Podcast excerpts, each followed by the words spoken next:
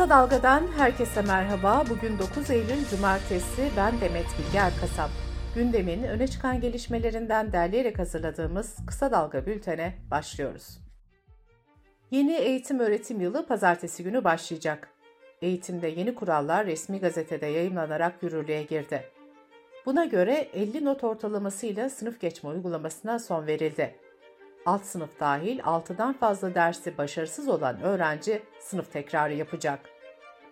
Açık liseye geçişlere de kısıtlama getirildi. Yönetmelik kapsamında istisnai durumlar hariç açık liseye geçilemeyecek. Milli sporcular, tutuklular, şehit ve gazi yakınları bu düzenlemeden muaf olacak. Yeni yönetmelikte devamsızlık kuralları da değiştirildi. Devamsızlık süresi özürsüz on günü toplamda otuz günü aşan öğrenciler not ortalaması ne olursa olsun başarısız sayılacak. Özürsüz olarak iki gün üst üste devamsızlık yapan öğrencinin durumu da velilere bildirilecek. Gezi davası tutuklusu avukat Can Atalay on dört Mayıs'ta yapılan seçimlerde Hatay'dan Türkiye İşçi Partisi milletvekili seçilmesine rağmen tahliye edilmedi. Türkiye Barolar Birliği ve elli dört baro Can Atalay için Anayasa Mahkemesi önünde eylem yaptı. Avukatlar Hatay halkı vekilini istiyor sloganları atarak meslektaşlarının tahliyesini istedi. Değişim tartışmalarının devam ettiği C H P'de ilçe kongreleri büyük ölçüde tamamlandı. Birgün gazetesinden Hüseyin Şimşek'in haberine göre İzmir'de ilçe başkanlarının yarısından fazlası değişti. İstanbul'da bazı ilçelerde mevcut ilçe başkanları yarışı kaybederek koltuğu devretti. Ankara'da ise yirmi dört ilçe başkanından yirmisi yeniden seçildi. Yerel seçimlere ilişkin partilerden açıklamalar gelmeye devam ediyor. C H P Grup Başkan Vekili Burcu Köksal, "Gerekirse ittifak yaparız, gerekirse tek başımıza gireriz. Partimizin yetkili kurulları yeri geldiğinde kararları alacak," dedi. Yeniden Refah Partisi Seçim İşleri Başkanı Cengiz Or ise partisinin yerel seçimlere tek başına gireceğini açıkladı. Cumhur İttifakı'nda da yerel seçim hazırlıkları sürüyor. Kulislere göre A K P, Trabzonlu olan İstanbul Büyükşehir Belediye Başkanı Ekrem İmamoğlu'nun karşısına yine Trabzonlu olan eski TOKİ Başkanı Ergün Turan'ı çıkarmayı planlıyor. Cumhuriyet'ten Selda Güneysu imzalı habere göre Ankara için Turgut Altınok ve Veysel Tiryaki'nin isimleri öne çıkıyor. Diyanet İşleri Başkanlığı, A K P'nin eski milletvekili ve Merkez Karar ve Yönetim Kurulu üyesi Metin Külük hakkında suç duyurusunda bulundu. Külük, Diyanet'te FETÖ'ye bağlı yöneticiler olduğunu iddia ederek, "Her şey delillere dayanıyor. Cumhuriyet Savcısının benimle temasa geçmesini bekliyorum," demişti. Ankara'da yeraltı dünyasında Kaplan grubu olarak bilinen çetenin lideri Ayhan Bora Kaplan gözaltına alındı. T yirmi dört'ten Tolga Şardan'ın haberine göre Kaplan'la birlikte koruması olan emekli bir asker ve avukatın da aralarında olduğu dört kişi daha yakalandı. Yurt dışına çıkmak üzereyken Esenboğa Havalimanı'nda gözaltına alınan Kaplan'ın kardeşiyle birlikte iki kişi firar etti. Eski İçişleri Bakanı Süleyman Soylu ise Kaplan'la yakın olduğuna dair iddiaları iftira olarak nitelendirdi ve suç duyurusunda bulunacağını söyledi. Arnavutluk'ta yakalanıp Türkiye'ye getirilen kripto para borsası Todex'in kurucusu Faruk Fatih Özer'in dolandırıcılıktan yargılandığı davada karar çıktı. Anadolu dokuzuncu Ağır Ceza Mahkemesi Özer'i örgüt kurmak, yönetmek ve üye olmak, nitelikli dolandırıcılık ve mal varlığı değerlerini aklamak suçlarından on bir bin yüz doksan altı yıl hapis cezasına çarptırdı. İran'da dünyanın ikinci büyük tuz gölü olarak bilinen Urmiye Gölü'nün neredeyse tamamı kurudu. Tuzların rüzgarla taşınması İran'ın yanı sıra Türkiye'yi de etkileyecek.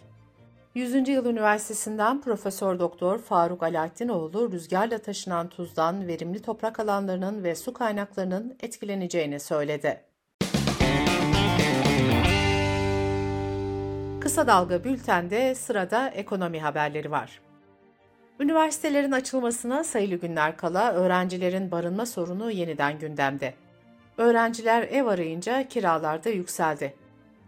Dünya Gazetesi'nden Hamide Hangül'ün haberine göre İstanbul'da kırk beş metrekare bir odalı dairenin kirası kırk beş bin liraya çıktı.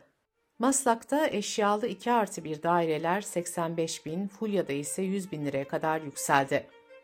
Eva Gayrimenkul Değerlendirme Genel Müdürü Cansel Turgut Yazıcı, özel yurt fiyatlarının da arttığını söyledi. Yazıcı'nın verdiği bilgilere göre İstanbul'da özel yurt fiyatları yıllık kırk bin ila üç yüz yirmi bin lira arasında değişiyor. Ankara ve İzmir'de bu rakamlar yıllık kırk beş bin ila iki yüz altmış bin lira arasında değişiyor. Yurt alternatifleri sınırlı olunca da öğrenciler ortak ev tutmaya yöneliyor. Orta vadeli programda tasarruf ve tüketimi kontrol altına alacak düzenlemeler de yer aldı. Buna göre kamu taşıtlarının kullanımı yakın merceğe alınacak, yerli araçlara öncelik verilecek. Hürriyet gazetesinden Neşe Karanfil'in haberine göre kredi kartı kullanımı da tüketim talebini dengeleyecek şekilde yeniden düzenlenecek. Ayrıca vergi harcamaları da gözden geçirilecek. Kur korumalı mevduat hesaplarında gerileme devam ediyor. Mevduatın büyüklüğü geçen hafta yirmi milyar lira düştü. iki haftalık kayıp altmış milyar liraya ulaştı. Uzmanlar çıkan paranın borsaya aktığı görüşünde. Dünya gazetesinden Bilal Bozkurt'un haberine göre döviz mevduatlarında da çözülme yaşanıyor. Döviz mevduatları bir Eylül'le sona eren haftada yüz yetmiş sekiz milyar dolara geriledi. Dış politika ve dünyadan gelişmelerle bültenimize devam ediyoruz. Dünyanın gözü bu hafta Hindistan'ın ev sahipliğinde başkent Yeni Delhi'de yapılacak G yirmi zirvesinde olacak. Zirveye Çin Devlet Başkanı Xi Jinping ve Rusya Devlet Başkanı Putin katılmayacak. Görüşmelerde liderlerin küresel ekonomik büyümeye odaklanması bekleniyor. Zirvede iklim değişikliği, borçların hafifletilmesi ve Birleşmiş Milletler kalkınma hedefleri de ele alınacak.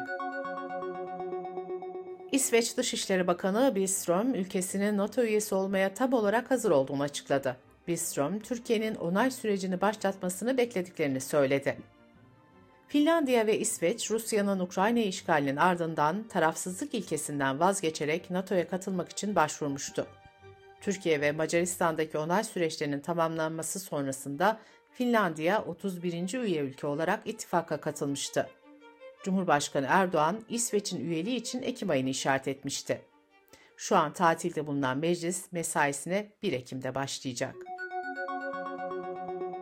Fransa'da en yüksek idari mahkeme olan Danıştay, hükümetin okullarda yürürlüğe koyduğu abaya yasağını onayladı. Danıştay, yasağın temel özgürlükleri ihlal etmediğine hükmetti. İtalya'da Ağustos ayında yaşları on altı ila yirmi iki arasında değişen bir grup gencin karıştığı toplu tecavüz skandalının ardından hükümet, çocuk ve gençlerin karıştığı suçlara yönelik cezaları arttırdı. Düzenleme, silah veya uyuşturucu taşıyan, reşit olmayan küçüklerin gözaltına alınmasını kolaylaştırıyor. Ayrıca çocuklarını okula göndermeyen aileler için de hapis cezası öngörüyor. Brezilya'nın güney bölgesinde hafta sonundan bu yana etkili olan tropikal kasırgada hayatını kaybedenlerin sayısı kırka yükseldi.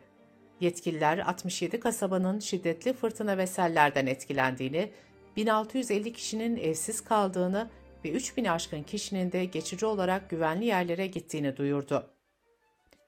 Yunanistan'da ise en az dört kişinin hayatını kaybettiği sel felaketi sonrası hükümet, yardım ve kurtarma çalışmalarına destek olması amacıyla orduyu görevlendirdi. Avrupa Birliği Konseyi Başkanı Charles Michel ise sel felaketinin meydana geldiği Yunanistan, Bulgaristan ve Türkiye'ye yardıma hazır olduklarını bildirdi. Bilim insanları otuz yıllık dönemde kanser vakalarında yüzde seksene yakın artış kaydedildiğini bildirdi. iki bin otuza kadar vakaların yüzde otuz bir daha artması bekleniyor. Çalışmaya göre elli yaş altı gruptaki vakalarda en güçlü artış yemek borusu kanseri ve prostat kanserinde görüldü. Karaciğer kanseri vakalarında ise yüzde üçlük düşüş kaydedildi.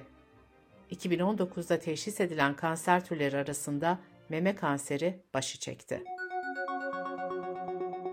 UNESCO'nun son verilerine göre dünya genelinde son elli yılda okur-yazar sayısındaki istikrarlı artışa rağmen büyük çoğunluğunu kadınların oluşturduğu yedi yüz altmış üç milyon kişi hala okuma yazma bilmiyor. Verilere göre okuma yazma bilmeyenlerin yaklaşık yüzde altmış beşini kadınlar oluşturuyor. Bültenimizi kısa dalgadan bir öneriyle bitiriyoruz. Gazeteci Pervin Metin'in gıda takviyeleri ve vitaminleri uzmanlarla konuştuğu podcast'ini kısadalga nokta net adresimizden ve podcast platformlarından dinleyebilirsiniz.